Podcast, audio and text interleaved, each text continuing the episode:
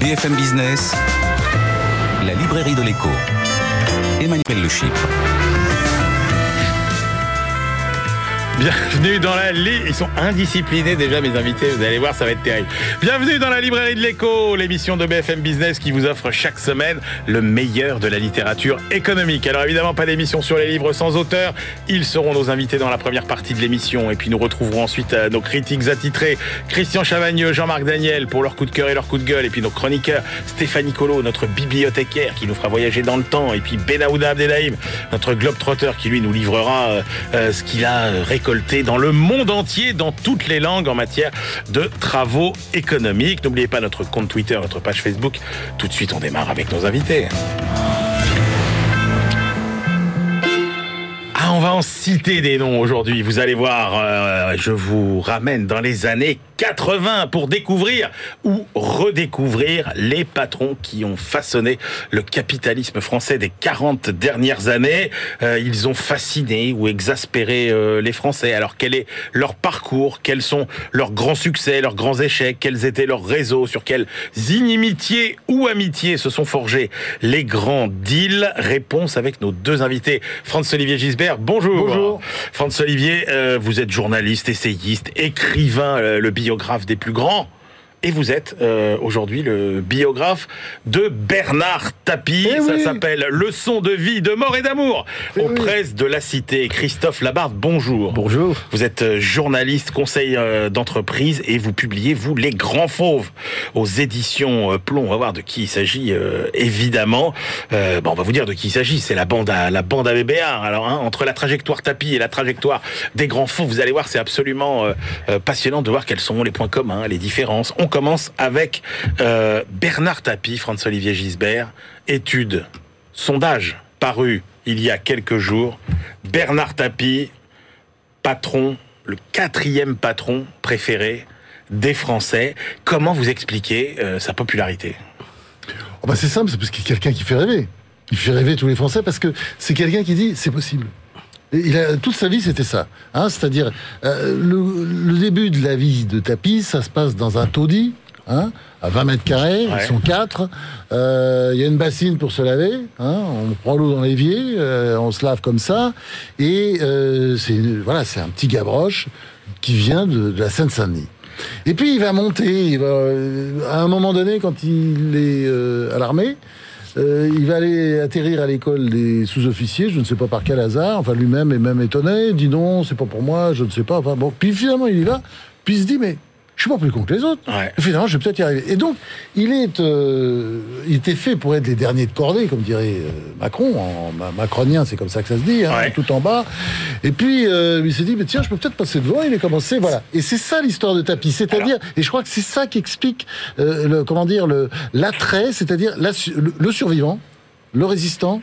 Et Alors- euh, tout est possible. Alors, et vous, donc il fait rêver. Vous l'avez Voilà. dit, moi, ce qui m'a, la phrase peut-être que je, la, la plus puissante euh, dans votre livre, euh, vous dites Tapie, c'est un professionnel de la survie.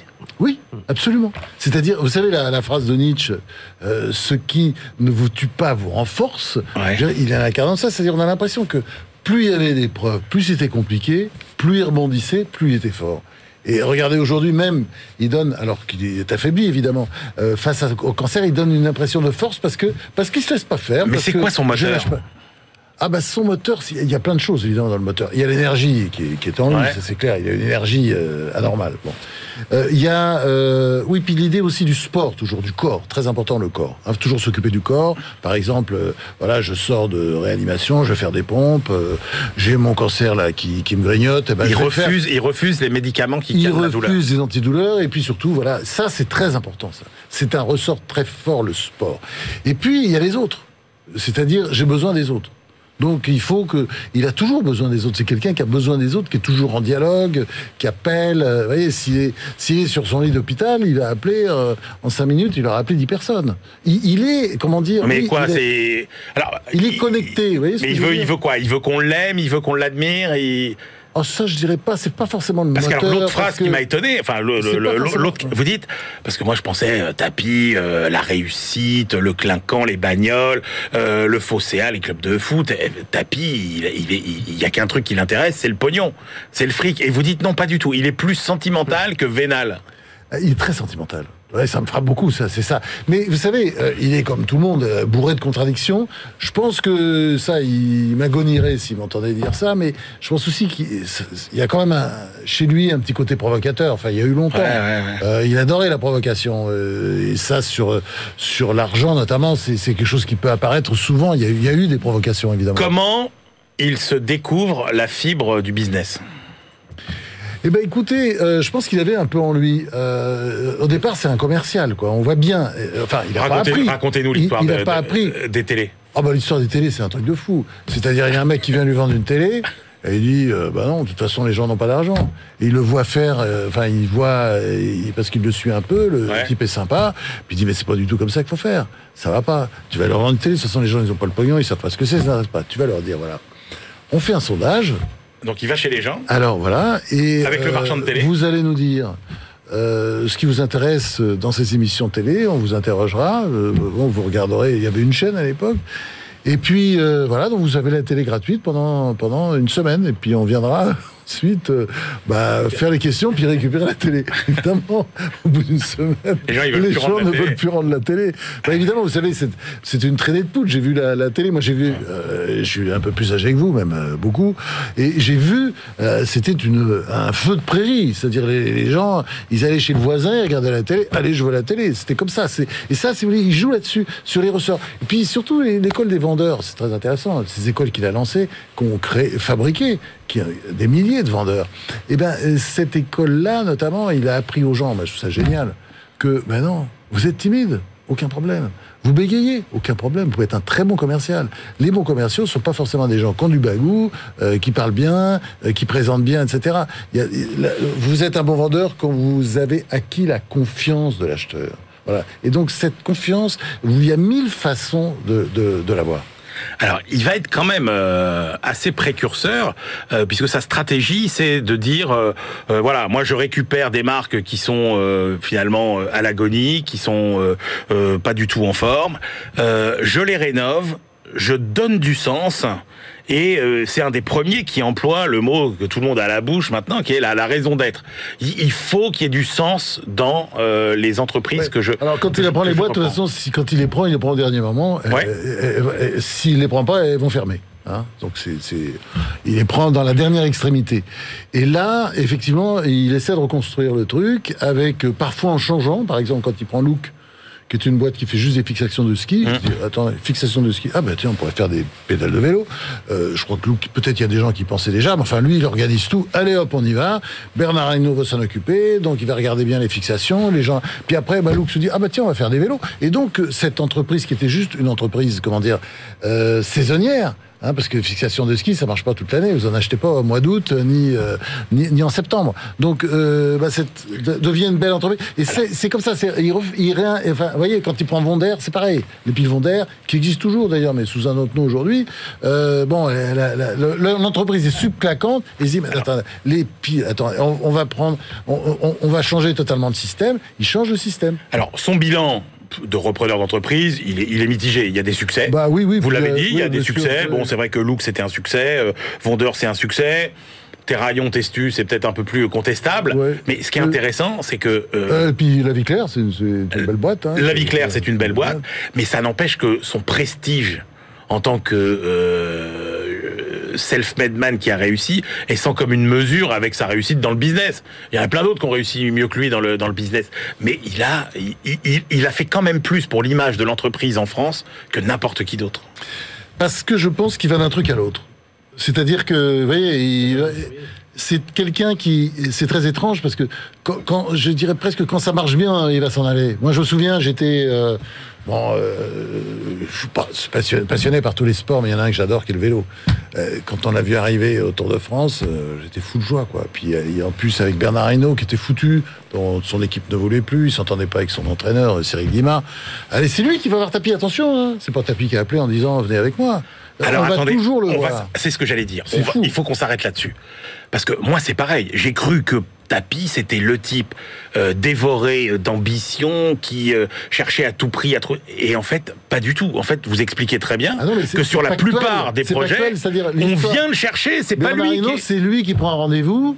euh, il a sa tendinite, il a le genou un peu pété, et il lui dit euh, bah, Ce serait une bonne idée si vous faisiez ça. C'est-à-dire, eh ben, il apparaît certainement déjà pour Bernard Hinault comme euh, quelqu'un qui peut prendre des risques énormes, quoi, qui, qui voilà, qui, peut oser tout, et il va lui dire voilà, bon, vous y connaissez rien, mais euh, on va faire ça ensemble, et c'est très inattendu. Et la réponse tout de suite est oui. Pourquoi? Parce que Bernard lui- lui dit un truc euh, incroyable d'ailleurs, qui est que bon, j'ai une chance sur deux pour voir de retrouver ma jambe en fait. Vous voyez Donc c'est un risque énorme. Et il trouve cet homme, enfin le, le blaireau comme on l'appelait, euh, parler comme ça avec une telle franchise, il a envie de travailler avec un homme comme ça. Et il, il va gagner le Tour de France en 1985, dernière fois qu'un Français gagne le Tour de France. Bon, après pour l'OM, c'est pareil. C'est pas lui qui est allé, tiens, j'ai, ça a marché au Tour de France, je vais faire l'OM. L'OM, c'est euh, Edmond de Charleroux, qui est un peu la, la tête chercheuse, le poisson pilote de Gaston Defer, dont elle est la femme, Ouais. qui dit, tiens, euh, dites-moi, ça... parce qu'ils sont toujours en train de chercher des gens. les, Et la de- politique, de ce sera pareil.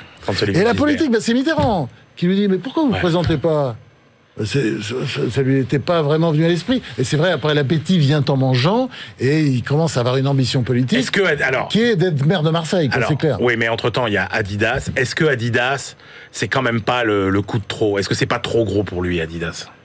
Ah non, parce que c'est ça qui est dingue. C'est d'où sa colère et sa rage. C'est-à-dire que, euh, bon, bon, moi je pense, évidemment, il Chirac s'il entendait dire ça, mais évidemment, il, il fait une connerie quand il vend Adidas. Enfin, il le vend d'ailleurs, il se fait avoir, puisque Alors, il la boîte, il vend la à- vend, il la vend à des, à des, comment dire, des faunés de, du crédit. Euh, Ouais, vous, vous, achetez, une vous, vous- entreprise. vous, vous achetez la, la- la thèse selon Bon, laquelle il il s'est fait, il fait avoir par Bah, le vous par avez le les documents, vous, Ouais, avez, ouais. vous avez un texte d'un des de mes philo qui est juste incroyable. En fait, tout ça, c'est une énorme magouille. On lui, on lui- euh, c'est des faunés qui vont l'acheter 2 milliards et qui vont revendre après la boîte à quelqu'un qui n'a euh, pas mis d'argent dedans, qui est euh, Robert Louis Dreyfus, il met pas un centime, et ils vont la revendre le double. Donc ça fait déjà 2 milliards de gagnés.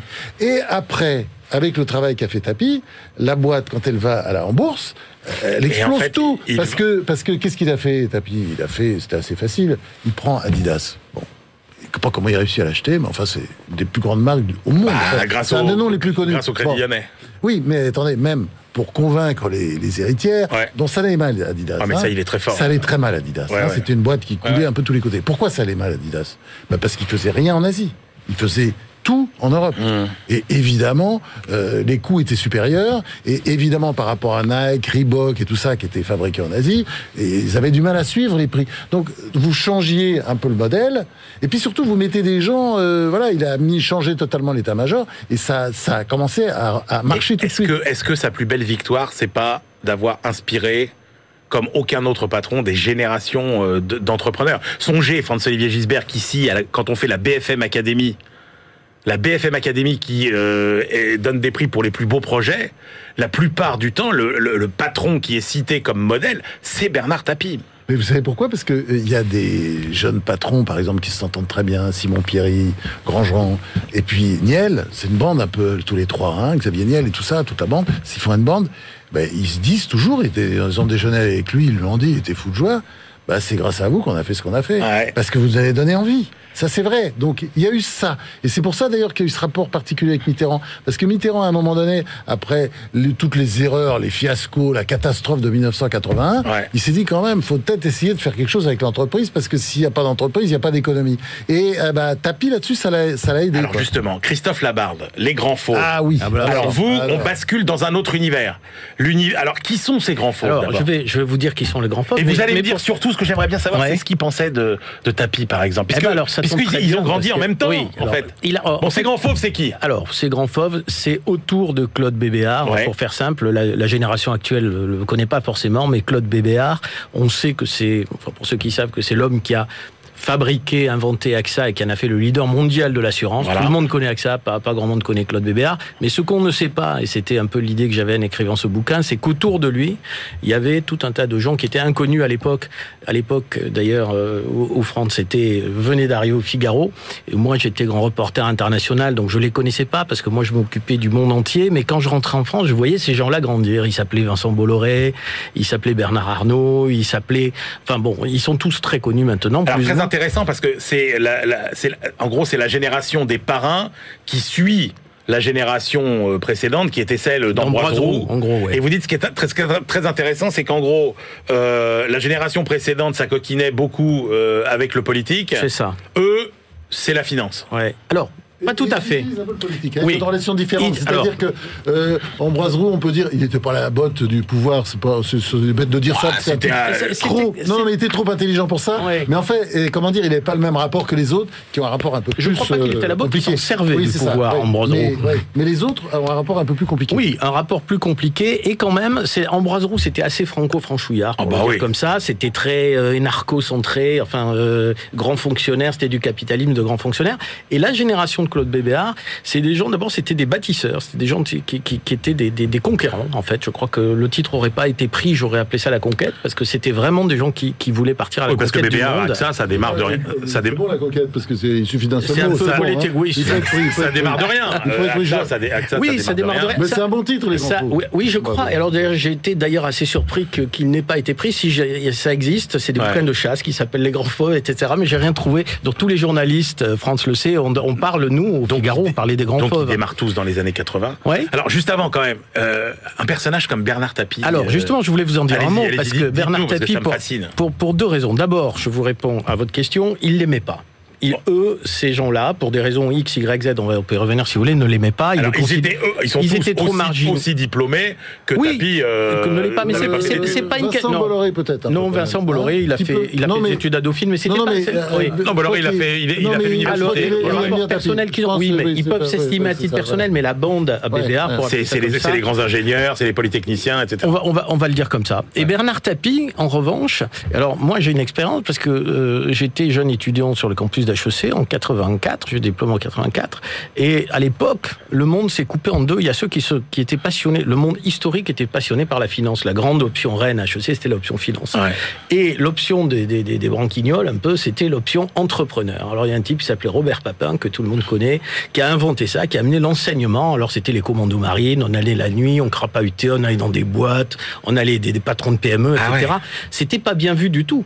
Mais finalement, ça s'est très, en deux, trois ans, ça t'est- ça s'est équilibré. Et puis il y a un type qui a tout changé, qui est venu faire des conférences sur le campus d'HEC, qui s'appelait Bernard Tapie. Et moi j'étais là, je l'ai vu deux fois, avec un jeune avocat Ah ouais. qui s'appelait Jean-Louis Borloo, que personne ne Ah connaissait à ouais, l'époque. c'est vrai, Tout ça, et alors là, euh, France ne doit pas le savoir, mais moi, un truc qui m'a marqué à l'époque, Tapi arrivait et il faisait une conférence en disant, écoutez, l'entreprise, il y a quand même que ça que de vrai. Les Français, c'est quoi? C'est des veaux. Ce qui les intéresse, c'est le foot. Et il disait, quand même, s'intéresser au foot. Moi, le jour où je m'intéresserai au foot, Ah, c'est que je dingue. serai mort. Et il disait, les Français sont des veaux, vive les entreprises, vive les entreprises, et c'est lui qui a retourné, c'était à l'époque de Mitterrand, effectivement, c'est lui qui a fait aimer l'entreprise, et tout le monde applaudissait. Quand il est, et quand on, quand on et- sait ce qu'il a fait après, ce c'est quand même un truc foot, Après, extraordinaire. ce qu'il dit sur le foot, il adore le foot. hein. Voilà. À un moment donné, Ouais. tout se retourne. Mais il découvre alors, le- ce, ce Ouais, cas dans le bouquin de, France, c'est les- il, il- il change d'avis, c'est qu'il a une vérité très relative. C'est les mille vies. Voilà, c'est les Alors, mille vies. alors, voilà. Christophe Labarre, pour donner quand même la dimension de, de ces grands fauves, euh, qu'est-ce qu'on leur doit aujourd'hui Tout. Le- Alors, alors, ah, racontez-nous. Non, je crois que ce qu'on ne sait pas, c'est que il est de bon ton. Bon, aujourd'hui, dans la, dans, dans la vie, je dirige une fondation franco-américaine. Donc, je vais souvent aux États-Unis. Aux États-Unis, alors France, qui a un côté américain aussi, le sait par cœur. Euh, Quand on va aux États-Unis, il n'y a plus de librairie, mais en revanche, il y a des bouquins partout disant à la gloire des patrons. Chez nous, on a des librairies partout, et quand vous rentrez, c'est pour flinguer les, patrons. C'est la face sombre de machin, le vrai visage de bidule. C'est épouvantable. On les flingue, etc. Et moi, qui étais, quand j'étais au Figaro d'ailleurs, je le dis sous témoin, considéré comme un sale gauchiste, je me suis mis au jeu à faire un livre alors, pour dire, pour parler de l'autre côté des patrons, en leur disant, mais écoutez, tout ça, c'est des champions du monde. Sur les 30 copains de Claude Bébéard, il y a 15 champions du monde. Euh, depuis Bernard Arnault, le plus connu. Il y a que, ils ont fabriqué en, quelques années des champions du monde. Euh, on serait quand Mais même. comment ils bossent ensemble? C'est-à-dire comment est-ce que parce que moi, je vais vous dire, euh, finalement, on dit que le capitalisme français c'est un capitalisme de connivence, mais finalement, on a l'impression qu'on ne sort Alors. pas du capitalisme de connivence. On a quand même l'impression que c'est pre- c'est presque des, des parrains, j'ai envie de dire. Oui. Et, et ils ont voulu la peau de Messier, ils ont eu la peau de Messier. Oui. Oui, Par exemple. Il planté tout seul. Et alors, il avait pas besoin, ils ont un peu Attends, poussé, il est tombé. La, la- machine. Non, non, mais d'accord, mais, mais ça n'empêche que euh, ça n'empêche oui. que c'est eux qui ont décidé du sort de Vivendi. C'est vrai, mais alors le capitalisme de connivence, alors c'est très, en ce moment on parle beaucoup de la gauche caviar, de la connivence, Ouais. tout ça. Moi, j'ai à la gauche caviar, je dis, j'ai la droite, euh, la droite rugby. Ce sont tous des passionnés de rugby, ce sont tous des copains de rugby. Ils aiment les équipes de rugby. Claude Bébéard, sa caractéristique, c'est un Gascon qui a fait Polytechnique, certes, mais qui est rentré dans les premiers. Il m'a appelé d'ailleurs parce qu'il a lu le, le bouquin il y a quelques jours. Il m'a appelé pour me dire, mais en fait, j'étais dispensé de cours à Polytechnique, ce que je raconte vaguement, parce que il est rentré dans les premiers parce qu'il était très doué. Il était tellement passionné de rugby qu'il a fait que du rugby. Euh, il était dispensé de cours, comme il était caissier, et donc il est sorti passionné d'équipe. Il a fait Alors, une a- équipe de copains, une bande de copains. Ça s'appelait entreprise et, Entreprise et cité. C'est- l'histoire de ça. euh, C'était une maintenant. Enfin, Quand on vous entreprise. écoute, en gros, le sort du capitalisme français se dessinait euh, entre dans les tribunes des stades de rugby, Oui. dans les avions privés pour y aller, et puis dans les dans les très grands restos parce que c'est Oui, tous en tout des cas, sacrés gourmands. plus qu'à Davos, plus qu'à Bilderberg et plus qu'à tout ce que les complotistes pensent que, que, que le, non, le monde n'est pas géré là-bas. Le monde est géré par des êtres humains qui s'aiment, qui se détestent. D'ailleurs, on retrouve ça d'une autre manière dans, dans, dans, dans l'histoire de Tapi avec tout- tous ces facettes. Ce que je voulais dire, moi, je ne suis pas spécialement pro-patron, mais j'en avais un peu marre de me dire, on attaque toujours ces gens-là. En fait, ils ont créé des centaines de milliers d'emplois. Ouais. Ils créent, euh, ils portent Sodexo, c'est le plus gros employeur français euh, dans le monde. Euh, Pierre Bellon. Pierre Bellon. euh, Qui fait partie du- qui fait partie qui, du qui club est dans la bande, Ouais, de- ouais, qui a- c'est énorme, que. Pierre Bellon, qui est, qui est du coin, qui est un C'est peu, un peu provençal. Ils sont tous d'ailleurs. tout près de chez moi à. Voilà, c'est tous des c'est tous des, des provinciaux. hein. Alors, il faut que je vous dise, Euh, Franz-Olivier Gisbert, parce que je vous ai dit, dans les jeunes générations, le modèle, c'est Bernard Tapie. Et je peux vous dire que quand on fait notre cérémonie des BFM Awards, celui que tout le monde vient saluer et que tout le monde vénère, c'est Pierre Bellon. Oui. Mais c'est un énorme bonhomme. C'est énorme, Incroyable. Lui aussi, il international. est- mais Ouais. comme, mais Mais comme BBA, qui, est- qui parti de, de son cabinet d'assurance de Rouen, euh, Oui. euh, euh, Pierre Bellon, il faisait de la cuisine. il a commencé de- ce de- Dexo de sardines. dans sa cuisine. Ouais, ouais. On, on parle de cuisine, quelque chose qui me fascine aussi, euh, ça c'est évidemment euh, Christophe euh, Labarde qui connaît tout ça par cœur, euh, peut nous en parler. Moi je pense qu'il parle du rugby, mais il y a aussi quelque chose qui est très fort dans le capitalisme français qui bah, m'a toujours frappé, c'est- le déjeuner, Ah c'est la bouffe, voilà, ouais, la ça, cuisine. c'est l'essentiel. C'est incroyable. Ah ouais. C'est-à-dire on a l'impression par rapport à d'autres, par rapport si on regarde le capitalisme américain, où ça se passe dans les, sur les cours de golf, euh, le capitalisme britannique, tout ça n'a rien à voir, c'est dans des clubs euh, où on est en général pété. En France, ça se passe dans Non, des restaurants. c'est au cœur du bouquin et c'est effectivement c'est assez rigolo parce que entreprise et cité donc à, à l'époque où Claude Bébert l'a créé, inventé et ça a vécu pendant 25 ans. Avec des très bons vins aussi. hein. Oui, t- bah, évidemment, ça va ensemble. Et, et Vincent Bolloré m'a dit hein, et va. redit, c'est autour de cette table que s'est fait le capitalisme pendant 25 ans. C'est pas moi qui l'ai inventé. ouais, il me l'a dit, il me l'a redit. Au, fina- au final, au Ouais. final, euh, est-ce qu'on peut dire qu'ils ont apporté énormément euh, à l'économie française, ou est-ce que, euh, pour rejoindre ma question sur finalement le- la connivence, est-ce qu'ils n'ont pas empêché, euh, en, en, en- en entravant de certaine façon la, concurrence, est-ce qu'ils n'ont pas empêché d'autres champions d'émerger pour garder finalement leur, précaré? Eh ben, je crois vraiment pas, parce que quand on dit connivence, honnêtement, et quand on lit le bouquin, c'est- difficile à résumer, mais c'est plutôt un capitalisme de gens qui s'écoutaient, très différent. On parle de Pierre Bellon. Il y avait des, il y avait autour de la table un industriel, un type qui fabriquait du, du vin. D'ailleurs, il y en avait, et il faisait des tours de table Alors, en disant et toi, un nazi, qu'est-ce qui se passe? Et toi, un... Donc, ce sont des Ouais. gens qui ont appris à se connaître. Mais il y a, il y a la connivence. Est-ce qu'ils est- est-ce qu'on peut dire qu'ils étaient amis? Oui. Et est-ce que ça allait donc au-delà des relations d'affaires? Pour la plupart, alors pas pour tous, euh, y, y compris, ils se tiraient de, ils se tiraient dessus. Ouais. hein. Les, les fauves se mangent entre eux. Je raconte ça. Il y a, il y, a, il y a des trucs, c'est sanglant, c'est viril mais correct, comme on dit. hein. Ouais. C'est- un peu les tontons flingueurs. D'ailleurs, moi, je les appelle les papis flingueurs affectueusement. Euh, et, et, et quand on me dit il faudrait virer tout ça, je dis ne jetez pas les papiers avec l'eau du bain, parce que il y a quand même un bilan incroyable, en termes de création d'emplois, de marques, de rayonnement de la France. qui a été créé euh, dans, au cours de ces années-là, c'est ce qu'on peut appeler le capitalisme familial. Absolument. Et qui est une vraie Oui, réalité et qui tient beaucoup mieux, je suis désolé, que le capitalisme financier. C'est-à-dire, ce qui- sont des familles, ça tient. Absolument. Regardez une boîte, le- la saga d'une entreprise comme Hermès, qui est un, un Oui. monstre Ouais. international et qui est complètement familial et toujours tenu. Christ- Christophe Labarde, ces gens-là, euh, est-ce qu'ils sont toujours aussi influents euh, aujourd'hui? Alors, moi, alors, il en Claude reste Bébéard, deux. il est un peu retiré Alors, des- Claude des Bébéard, affaires. maintenant, c'est une autre génération, Ouais. mais il vous a pas échappé. Moi, j'arrête mon bouquin, c'est assez rigolo, au premier confinement. Ce qui est rigolo, parce que pendant que tout le monde parlait, réfléchissait au monde d'après, moi, je réfléchissais au monde d'avant, et j'annonçais ce qui est arrivé, c'est-à-dire qu'ils allaient dépecer la Gardère, que, etc., etc. Donc, tout, tout est en train d'arriver. Donc, la réponse, oui, il y en a deux aujourd'hui qui sont Bolloré et. Arnaud. Voilà, Vincent Bolloré, Bernard Arnault, et qui, euh, ce que dit Franck, c'est parfaitement exact. C'est-à-dire, si vous regardez Claude Bébéard, c'était pas un capitalisme d'entreprise. Il n'a- pas possédé AXA. C'était, c'était un capitalisme de conquête. Il l'a pas fait pour lui. Il et quand il a passé le pouvoir à Henri de Castres, Entreprise et Cité, see à, chez AXA et à l'Institut Montaigne, parce qu'il faut pas oublier qu'il a fait aussi ça pour servir la, servir la cité. Ça s'appelle Entreprise et Cité, leur bande de copains. Aujourd'hui, on dirait Entreprise et Cité, on dirait Entreprise et banlieue. C'était pas ça. Et, et les deux qui restent, donc, c'est un capitalisme familial, puisque que ce soit Bernard Arnault ou Vincent Bolloré, c'est des sagas familiales qui continuent. Merci messieurs de nous avoir euh, fait rencontrer tous ces grands patrons des années euh, 80 qui s'aimaient, qui se détestaient, mais qui ont forgé notre capitalisme depuis 40 ans. Franz Olivier Gisbert, Bernard Tapie, très belle photo euh, en Ouais. couverture. Le roman, son, hein. ouais, un absolument. roman d'Alexandre Dumas. hein, Absolument. pas- pas chose. Leçon de vie, de mort et d'amour, c'est aux presses de la cité et les grands fauves. Christophe Labarde, l'histoire secrète du capitalisme français, c'est aux éditions Plomb. Et On se retrouve tout de suite pour la deuxième partie de l'émission. C'est un roman et les grands fauves ils chassent aussi. Hein, je. Ils chassent beaucoup. BFM Business, la librairie de l'écho. Emmanuel Le Chypre.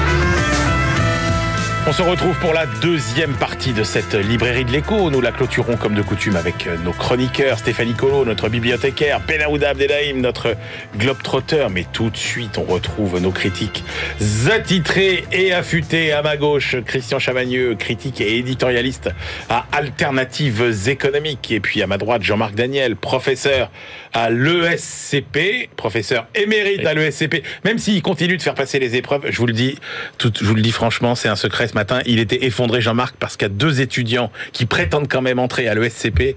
Il leur a demandé qui était Raymond Barre et aucun des deux ne savait qui était Raymond Barre. Voyez, qu'est-ce qu'on apprend encore aujourd'hui, pauvre Jean-Marc? Je suis encore sous le choc. sous le choc. Voilà. Et vous êtes aussi le critique de la Société d'économie politique. Allez, on commence avec le choix de Christian. La relocalisation du monde. Christian, c'est le livre de Cyril Coutancet euh, aux éditions du CNRS. Oui, l'auteur affiche la couleur d'emblée et nous dit on est rentré dans un cycle économique dans lequel le, le made in local va l'emporter sur le made in mondial. Alors on commence avec des arguments assez traditionnels hein, qu'on a déjà entendus ces dernières années sur le thème bah, les coûts salariés augmentent dans les pays émergents donc c'est moins intéressant de délocaliser.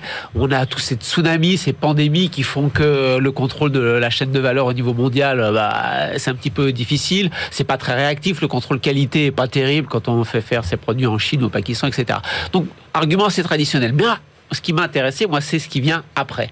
Euh, il il y a d'autres forces très puissantes qui vont pousser au local. Et quand on dit local, ça peut être national ou. Il nous dit regardez par exemple la numérisation. On a l'impression que la numérisation, elle est partout. Il dit non, elle est partout sauf qu'elle s'est arrêtée à la porte des usines. Et avec la 5G, on va pouvoir entrer dans un cycle où euh, la commande, la production et la livraison vont quasiment se faire en même temps. Et donc, bien évidemment, euh, vous rentrez dans votre ordinateur votre commande de costume, il est produit tout de suite, on vous livre. Ça n'est intéressant que si c'est livré localement, juste à côté. L'une des forces du livre, c'est qu'à chaque fois qu'il nous donne des forces très générales comme ça de l'économie mondiale, il donne tout de suite des exemples de stratégies d'entreprise. Et là, il nous dit par exemple, Zara aujourd'hui est pratiquement capable de produire en fonction de la météo. Les trois Suisses aussi. Donc c'est des explications générales tout de suite alimentées par de multiples exemples Ouais. concrets de stratégies d'entreprise. C'est la réactivité qui compte. C'est la réactivité Ouais. qui compte et, et- et c'est c'est déjà à l'œuvre et, et c'est possible par, par la 5G. Vous avez l'imprimante 3D par exemple. L'imprimante 3D, ça permet de refabriquer des petites pièces euh, pour réparer euh, des appareils qu'avant qu'avant on, on jetait. Moins de commerce pour ces appareils puisqu'ils vont être plus durables. Mais surtout, nous dit l'auteur, ça permet de faire d'un seul bloc euh, des euh, machines ou des produits qui étaient faits avec beaucoup de composants. Sait que les composants, c'est une part essentielle du commerce international. Il nous donne là encore un exemple parmi plusieurs, BMW fabrique un turbopropulseur, 555 pièces pour monter ce turbopropulseur. Ils sont passés à l'imprimante 3D, 12 pièces seulement. Donc vous réduisez complètement Ah oui. euh, le nombre de composants nécessaires. Donc il nous donne plein, plein, plein de forces comme ça. Il nous dit, regardez, le mix énergétique mondial, de moins en moins carboné, de plus en plus énergie renouvelable. Énergie renouvelable, par essence, plutôt locale que régionale ou, euh, mondiale. L'écologie industrielle. Moi, j'ai découvert ce que c'était que l'écologie industrielle. Euh, euh, L'auteur nous donne un exemple très concret. Il y a 600 millions de palettes qui se déplacent en Europe chaque année en ce moment. Il nous dit, regardez, le roi Merlin, ça part des entrepôts sur les palettes, ça va un petit peu partout, et puis les palettes revenaient. Carrefour faisait la même chose. Ont Les deux entreprises, qu'est-ce qu'elles ont fait Parce qu'elles sont présentes sur beaucoup de territoires. Eh bien, le roi Merlin envoie ses palettes, Carrefour les récupère pour les envoyer, etc. On réduit le nombre de palettes, mais bien évidemment, ça ne marche que localement, etc., etc. On a une foule d'exemples qui montrent que le local va l'emporter, l'économie circulaire, bah, j'allonge pas la liste, euh, les- euh, tout ça va faire que le local va prendre beaucoup d'importance et le livre se termine, bon c'est peut-être la partie la moins intéressante sur le thème, euh, qui, qui va maîtriser, qui va maîtriser cette, cette économie du local? Ouais. Il nous dit ceux qui ont l'accès aux ressources, euh, ceux qui ont les ressources et l'accès aux ressources naturelles ou informatiques, hein, euh, numériques, on a les GAFAM bien sûr derrière, la distribution et puis ceux qui sont liés aux, aux- aux aspects guerriers de, de l'État. Je trouve vraiment un livre euh, qui décrit des, euh, pu- des, des puissantes forces euh, sur, sur le moyen terme, vraiment très intéressant. Jean-Marc Daniel. Alors c'est un livre qui m'a au début un peu agacé. D'abord il est dans un français euh, euh, un peu approximatif dans le jargon des économistes. On on n'est plus en concurrence, on est en compétition. On n'est plus en état de mondialisation mais en globalisation. Enfin bon, toute cette espèce de, de sabir euh, anglais, euh, euh, ça m'agace assez vite. Mais bon, alors bon, c'est systématique. hein. Et puis cette première partie est... C'est vous qui n'êtes pas à la page. Ben, c'est possible, oui. Et, et donc le, le livre est en trois parties. Donc la première partie, Christian l'a dit, c'est assez convenu. et puis il y, a- il y a des moments où on se dit mais de quoi il nous parle là? Il parle des politiques monétaires accommodantes. Qu'est-ce que ça a à se voir avec la relocalisation? Et puis effectivement, il y a la partie centrale où il donne des exemples. Où il, alors il est spécialiste de la géopolitique de la mer. Donc euh, j'ai appris des choses, par exemple, ce que c'était euh, l'unité de, de, de, de l'équivalent 20 pieds. Alors c'est Oui. l'unité de, euh, de, de, de, de quantité de, de, de, de containers, c'est-à-dire c'est l'équivalent 20 pieds. Je savais pas ce que ça existait, donc j'ai découvert ce que c'était. Donc il montre assez bien des enjeux qui sont des enjeux très pratiques qu'on n'a pas forcément en tête, non, notamment sur la répartition des, des transports, sur la façon dont fonctionnent les ports, sur la répartition. Donc effectivement, euh, les, les, l'intérêt de la mondialisation est en train de se défaire. Et puis il y a cette dernière partie où je serais peut-être moins critique. que, euh, Il y a- il y a quelques remarques sur les maîtres du jeu dans la troisième partie qui sont assez bienvenues. Donc c'est un livre euh, où il faut avoir le courage de dépasser les 50 premières pages et rentrer dans les exemples, dans la vie quotidienne de l'entreprise et du monde. Et on apprend effectivement pas mal de choses. Ah bah formidable, voilà un livre qui vous met euh, d'accord. Euh, votre choix, Jean-Marc, c'est euh, le livre d'Emmanuel Combe, La concurrence aux éditions PUF. Le moins qu'on puisse dire, c'est que c'est un grand classique. Alors c'est un grand classique, euh, doublement classique, parce que les PUF sont en train de rééditer des livres, de réactualiser des livres, puisque c'est le centième anniversaire cette année des PUF. Donc on aura l'occasion, je pense, de revenir là-dessus. Emmanuel Presse universitaire de de France. France, voilà. Donc c'était 1921. euh, c'était au départ euh, la volonté de quelques universitaires, par définition, de diffuser leur savoir. Et, et Emmanuel Combe, c'est l'archétype du l'universitaire qui a vocation à diffuser son savoir. Donc son savoir, c'est sur la concurrence. Donc le livre est très bien structuré. Et comme le dit Laurence Boone qui fait la, la préface, c'est un livre qui est euh, avant tout démonstratif et pas affirmatif. Il démontre ce qu'il avance. Alors, le chapitre premier, c'est de la théorie microéconomique. Les étudiants qui passent le concours d'entrée à l'ESCP avec moi doivent le maîtriser parfaitement. Il y a la démonstration de la supériorité et de la concurrence pure et parfaite sur le monopole, le petit dessin, schéma. Donc, euh, ça, c'est... Prenez des notes hein, si vous êtes interrogé par Jean-Marc Daniel. Voilà, donc ça c'est clair, effectivement, c'est assez clairement exposé. Bon, et puis ensuite, euh, on rentre dans l'aspect un peu plus euh, macroéconomique de la concurrence, et après il, oh, il va dans des exemples assez concrets qui montrent pourquoi euh, la concurrence est, efficace. Et puis il rappelle un certain nombre de choses qu'on oublie quelquefois, qu'on ce qu'on appelle le, le principe d'Olson, c'est-à-dire le fait que la concurrence est pour le consommateur, mais le consommateur est assez passif dans la défense de la concurrence parce qu'il considère que les autres le font à sa place. Et donc il appartient à l'État de mener véritablement une politique de concurrence, que c'est pas uniquement une lubie et que le consommateur, quand il en bénéficie, n'est pas forcément un ingrat. Il constate avec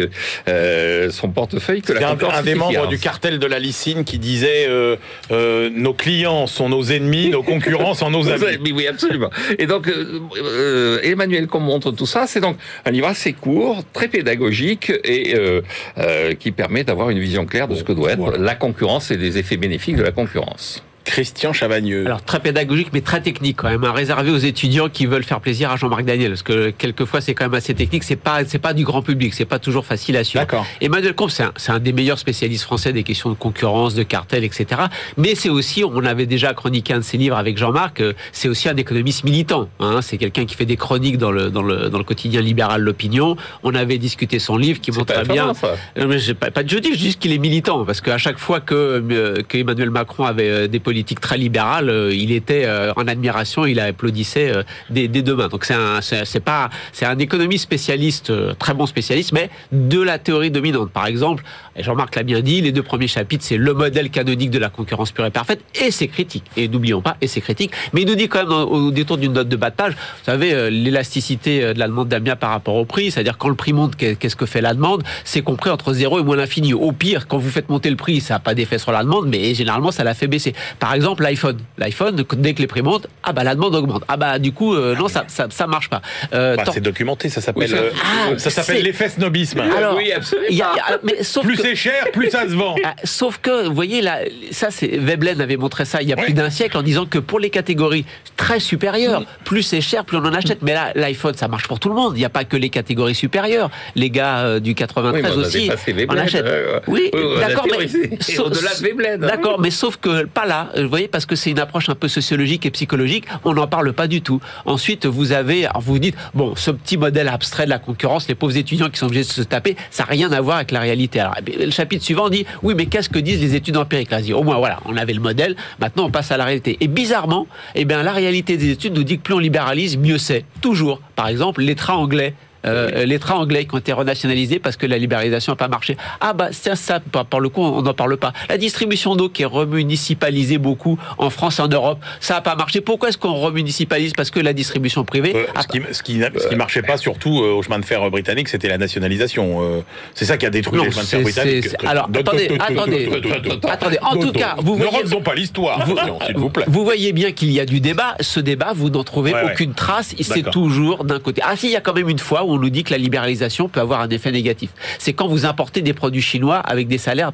Mais pourquoi ça, ça peut avoir un effet négatif sur les non qualifiés en France? Mais parce qu'il y a un salaire minimum, bien sûr. Si on pouvait baisser le salaire à 1 euro par mois, il n'y aurait pas de problème. Vous voyez, c'est un livre à la fois pédagogique d'un- spécialiste mais extrêmement engagé qui nous dit que plus on libéralise plus il y a de concurrence Donc- toujours mieux c'est donc c'est quand même assez Une- assez engagé Une vision complète, mais unilatérale. voilà Une vision scientifique de la concurrence. Pas du tout, c'est ce que veut faire croire l'auteur, tout à fait. ouais. Merci, messieurs. Allez, on retrouve euh, Stéphanie euh, Colo qui va nous parler d'un principe qui nous est relativement étranger euh, ici, euh, le principe de Peter. Vous allez voir. BFM Business, la librairie de l'écho. Les livres d'hier et de demain. Bonjour Stéphanie. Euh, Bonjour Emmanuel. Allez, en quelle année euh, arrêtez-vous notre euh, formidable machine à voyager dans le temps? Eh bien aujourd'hui on s'arrête en 1968 avec le principe de Peter, livre écrit par Laurence Peter et Raymond Hull. Ensemble ils ont énoncé le principe suivant, dans une hiérarchie, tout employé a tendance à s'élever à son niveau d'incompétence. Eh oui, un, un des plus grands théorèmes de, de, de, de l'histoire des, des ressources humaines. Euh, Dites-nous qui sont Laurence Peter et Raymond Hull. Alors, Laurence Stéphanie. Peter, c'est un pédagogue euh, canadien, né en 1919 et mort en 1990. Sa spécialité, c'est l'organisation hiérarchique. Il a fait l'essentiel de sa carrière aux États-Unis, notamment en Californie. Euh, et il a écrit ce livre avec Raymond Hull, un dramaturge canadien, scénariste, notamment pour Ah la ouais. télévision. Il a écrit de nombreux, de Ah ouais, rien à voir avec livres. euh, Rien à voir. les ressources humaines. Bien. Alors, quel est le fondement de ce théorème de Peter Tout employé a tendance à s'élever à son niveau d'incompétence, jusqu'à son niveau d'incompétence? Alors, ils partent du, euh, de deux constats simples. Un salarié compétent sera promu à un niveau hiérarchique supérieur parce que dans une entreprise, on fait évoluer les salariés performants. En revanche, un salarié incompétent n'est ni promu ni rétrogradé. Conséquence, il reste à son poste. Ce qui fait qu'avec le temps, disent-ils, chaque poste tend à être occupé par un employé incapable de s'acquitter de ses fonctions et le travail est accompli par les employés qui n'ont pas encore atteint leur propre niveau d'incompétence. En clair, ça veut dire quoi? Eh bien qu'un employé qui conserve sa place est forcément un peu incompétent, sinon eh ben, il progresserait. Et à terme, eh bien, tous les postes d'une organisation finissent par être occupés par des gens plus ou moins euh, compétents. Laurence Peter remarque que plus le nombre d'échelons hiérarchiques est élevé dans une organisation, plus il y a un risque euh, d'atteindre son niveau euh, d'incompétence. Et puis, autre euh, observation des auteurs, quand un employé est arrivé à son niveau d'incompétence, qu'est-ce qu'il fait? Eh bien, il, fréquente beaucoup plus fréquemment, on va dire, les colloques, les séminaires, les symposiums ou encore les grandes réunions. Ah, mais c'est un peu la caricature quand même. Alors c'est bien beau tout ça, mais donc une fois que votre entreprise est pleine d'incompétents à tous les postes, qu'est-ce que vous faites alors, il propose, euh, oui, comment, écarter, ou comment écarter un incompétent de son poste. Hein. Il propose plusieurs solutions, notamment euh, accorder une promotion vers un poste qui paraît plus prestigieux en apparence, mais en fait, euh, les responsabilités sont inférieures, voire limitées. Peter, Laurence Peter constate d'ailleurs que les nouveaux postes ont des titres pompeux en comparaison à, leur contenu. Et puis pour les plus lucides, hein, ceux qui savent clairement qu'ils sont incompétents à leur poste, eh bien, Laurence Peter leur recommande carrément de ne pas travailler, c'est-à-dire de ne pas entraver euh, le travail des autres, euh, travail des autres qui sont eux compétents mais jamais ils s'en vont, jamais on les vire, quoi. Ah bah là, le principe, c'est de, de, garder ah l'organisation hiérarchique telle qu'elle est. D'accord, ok, bon, euh, ça marche toujours le principe de Peter? Alors, il y a trois économistes, euh, trois mathématiciens qui ont remis en cause euh, ce principe. Ils sont parvenus à démontrer que le tirage au sort des postes dans une organisation hiérarchique serait plus efficace que la promotion à la compétence. Eh ben, voilà. Et notamment Alessandro Pluchino euh, et un collectif de mathématiciens. Eh ben, voilà une piste qu'elle est intéressante. Merci beaucoup, euh, Stéphanie. Je ne sais pas si euh, nous, ça fait tellement longtemps que nous sommes là qu'on peut dire que nous avons atteint notre seuil de Peter. En tout cas, on retrouve quelqu'un, lui, qui n'est pas prêt de l'atteindre. Son seuil de Peter, c'est Benaouda Abdelhaim, notre globe trotteur. BFM Business, la librairie de l'écho les livres d'ailleurs. Bonjour Benahouda. Bonjour. Alors Benahouda, on s'intéresse au sort des femmes dans les secteurs bancaires et financiers. Oui, alors trop de places d'encadrement dans, la banque, le capital investissement, l'assurance, euh, sont euh, occupées par des médiocres, je cite, euh, des hommes médiocres, et c'est encore leur genre euh, qui leur donnerait ce droit exorbitant à la médiocrité. Vous êtes concerté avec Stéphanie euh euh, C'est étrange, on n'en avons pas du tout parlé. Et alors là, c'est une étude qui, qui, vient de sortir, une étude qualitative labellisée de, de, la City de Londres, effectuée par l'association Women in Banking and Finance et, la London School of Economics. Barclays, BlackRock, Citi, Goldman Sachs, Santander et d'autres ont participé. Des dizaines de, de, de femmes dans ces secteurs ont été interrogées et elles sont nombreuses à expliquer que contrairement à ce qui se prétend, l'égalité de traitement est encore très loin euh, d'advenir, même euh, si la discrimination, je cite, se révèle nettement plus subtile qu'auparavant. Pourquoi? Parce que la professeure Grace Lordan et ses co-auteurs expliquent comment euh, nombre de ces cadres dirigeants ont tout à fait compris l'utilité de feindre l'empathie à l'endroit des femmes au sein de leurs équipes parce que les temps ont changé, et tout en opérant une distinction dès lors qu'il s'agit de les accompagner dans leur progression de carrière dans la finance. Ça se traduit aussi par une tendance implicite à s'approprier une idée innovante dès lors qu'elle est mise par euh, une femme, lorsqu'elle est efficace. Alors, comme le veut l'exercice dans ce type d'études, euh, elle s'accompagne de recommandations pour améliorer la, situation euh, tout au long du document, pas en conclusion. Une dizaine de points, procéder à un audit systématique des affectations de promotion, mieux modifier les outils de progression des rémunérations, redéfinir les niveaux de primes, de bonus en fonction du travail d'équipe et encourager aussi la souplesse dans les méthodes et les styles de travail. Les auteurs écrivent commencer par celui que vous voudrez. Alors, euh, les fortes inégalités euh, Benahouda, eh bien, elles entretiennent la faible croissance et tout ça euh, crée un terrible cercle vicieux. Oui, en Amérique latine et aux Caraïbes, c'est un travail très étendu, très documenté de Marcela Melendez et ses collègues économistes du PNUD, le Programme des Nations Unies pour le développement. Ils établissent ici comment cette Amérique latine est coincée entre la concentration du pouvoir, une violence endémique, une protection sociale déficiente, la complexité des interactions entre certains de ces facteurs contribuent, je cite, à la perpétuation d'un piège. Euh, ce rapport pointe l'inefficacité chronique des programmes sociaux dans nombre de pays latino-américains et des Caraïbes, une gabegie qui aggrave la pauvreté. C'est ce qui expliquerait que dans la reprise économique mondiale post-pandémie, les économies de ces régions seront à la traîne de la tendance mondiale avec une remontée du produit intérieur brut par habitant seulement pour la fin 2022. Ah euh, ce travail du PNUD veut aussi euh, viser des, des élites affairées à empêcher en fait euh, les réformes budgétaires qui permettraient une meilleure redistribution et qui favoriseraient une montée euh, de la croissance d'ici à 2025. Et il ne s'agit pas seulement d'un impact en termes d'inégalité, mais de qualité de cette croissance économique. Les auteurs estiment que sans des actions résolues pour s'attaquer au financement des campagnes électorales, ainsi qu'au lobbying autour des politiques publiques, il ne sert pas à grand-chose de feindre euh, la réforme. on a aussi un plaidoyer circonstancié pour le renforcement des systèmes judiciaires et leur accessibilité. Il n'est plus possible de maintenir une segmentation telle des marchés du travail, écrivent-ils, que cela encourage systématiquement une production à trop petite échelle et stérile économiquement. Eh euh, l'angle de vue de Marcela Melendez et ses collègues, c'est que pour y remédier, il y a lieu d'élaborer des systèmes de protection sociale universels qui puissent enfin fournir le socle d'un essor, essor de, de l'activité productive. Sujet extrêmement sensible et passionnel, Benahouda. L'Afrique peut-elle aider l'Europe à surmonter la crise du vieillissement qui la menace? Oui, euh, alors euh, c'est le Centre for Global Development à Washington, qui a, une tradition du contre-pied euh, iconoclaste, pour ne pas dire euh, de la provocation politique, euh, du point de vue de certains. À chacun de voir, après lecture de ces, de ces 26 pages de ce document de travail, ce qu'il ce qui, ce qu'il en pense. en tout cas, effectivement, c'est largement sorti des, cercles académiques, ce travail. les chercheurs Charles Kenny et, et George Young partent de la projection que l'Europe va compter 95 millions de travailleurs de moins en 2050 qu'en 2015. c'est extraordinaire avec un impact, ça va de soi, sur la force de production, euh, sur l'équilibre des systèmes de, de, retraite, de protection sociale tels qu'ils existent actuellement en Europe.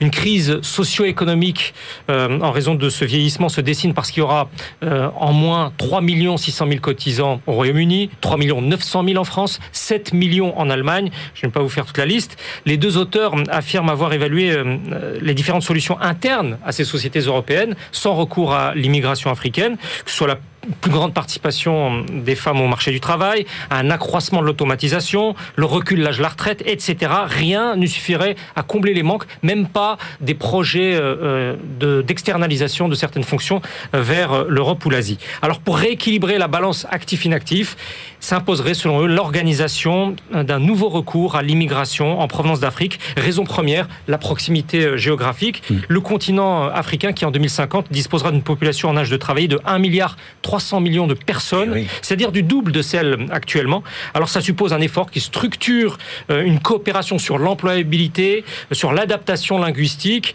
Euh, la thèse des auteurs, c'est qu'un cercle vertueux peut s'engager, s'enclencher, renforcement des liens commerciaux, hausse de l'investissement du Nord vers le Sud, euh, transfert de technologies, ce qui créera de l'emploi aussi en Afrique, un partenariat volontaire et mutuellement bénéfique d'après Charles Kenny et George Young. Je vous laisse le débat à suivre. Surtout que ça n'est pas comme euh, dans les années 2000, euh, la Chine et euh, les ouvriers chinois qui serviront d'usine du monde, puisque la Chine elle a un problème démographique encore plus fort que celui de l'Europe. Merci beaucoup, Benaouda Abdelhaim. Allez, c'est l'heure de nos ultimes choix. BFM Business, la librairie de l'écho. Les livres de la dernière minute. Jean-Marc Daniel, quelle est votre dernière sélection pour aujourd'hui Alors j'ai pris un livre qui m'a ébranlé, qui m'a intrigué, de Guillaume Travers. Guillaume c'est un économiste euh, ultra conservateur qui euh, a toute une œuvre de réhabilitation de l'économie euh, de l'époque médiévale. Et il a écrit un livre sur les corporations qui s'appelle Corporation et corporatisme. Et il explique que le corporatisme qui a été déconsidéré par le fait que les fascistes en avaient fait un élément clé de leur politique économique avait pourtant des justifications, des mérites autres que euh, ces défauts que l'on a mis en avant au travers de son application. Oui, le mot est presque devenu péjoratif. Ah, voilà, il est devenu péjoratif. Alors, il parle euh, des corporations du Moyen Âge, de l'esprit de solidarité, de ses compagnons qui euh, faisaient le tour de France, et il dit la France moderne finalement va peut-être au travers de l'ubérisation et tout ça retrouver un mode d'organisation un peu de le, le salarié disparaissant au profit d'un artisan ubérisé dans une corporation. Alors, c'est une pensée que je ne partage pas, mais je trouve assez original que la critique du libéralisme ne soit pas exclusivement marxiste. Très bien, bravo Jean-Marc. Jean-Marc est toujours coincé dans les années 70, il me surprendra toujours. Euh, moi, je, je reste. de belles euh, années. Oui, oui, mais exactement, tout à fait. Euh, moi, je suis resté sur le même thème, puisque je propose une bande dessinée qui a été écrite par Isabelle Ben Sidoud et Sébastien Jean, qui sont économistes au CEPI, et, et, mis, en, mis en bande dessinée par Enzo, dessinateur, euh, sur la folle histoire de la mondialisation. C'est là, pour le coup, extrêmement pédagogique. Qu'est-ce que la mondialisation? D'où ça vient? Est-ce que fait nationalement, ça veut dire encore quelque chose? Vous avez des dessins très drôles de d'Arnaud Montebourg en marinière. Euh, d'où vient, d'où ça vient historiquement, les, les avantages et les inconvénients de la mondialisation, c'est très très pédago, très ludique. Je trouve que les dessins d'Enzo euh, euh, donnent un petit peu de, de, de, facilité à ce discours économique. Une bande dessinée, honnêtement, si vous devez travailler sur la mondialisation, que ça vous fait un peu peur, vous connaissez rien, voilà une bonne entrée en matière. Formidable. Ce soit un peu court pour passer le concours de l'ESCP quand même. Mais tout le monde ne veut pas rentrer à l'ESCP, Jean-Marc. Bah, c'est vrai. C'est vrai. C'est vrai. Voilà. Et sinon, et si vous voulez rentrer, mieux vous réviser pour savoir qui est Raymond Barre.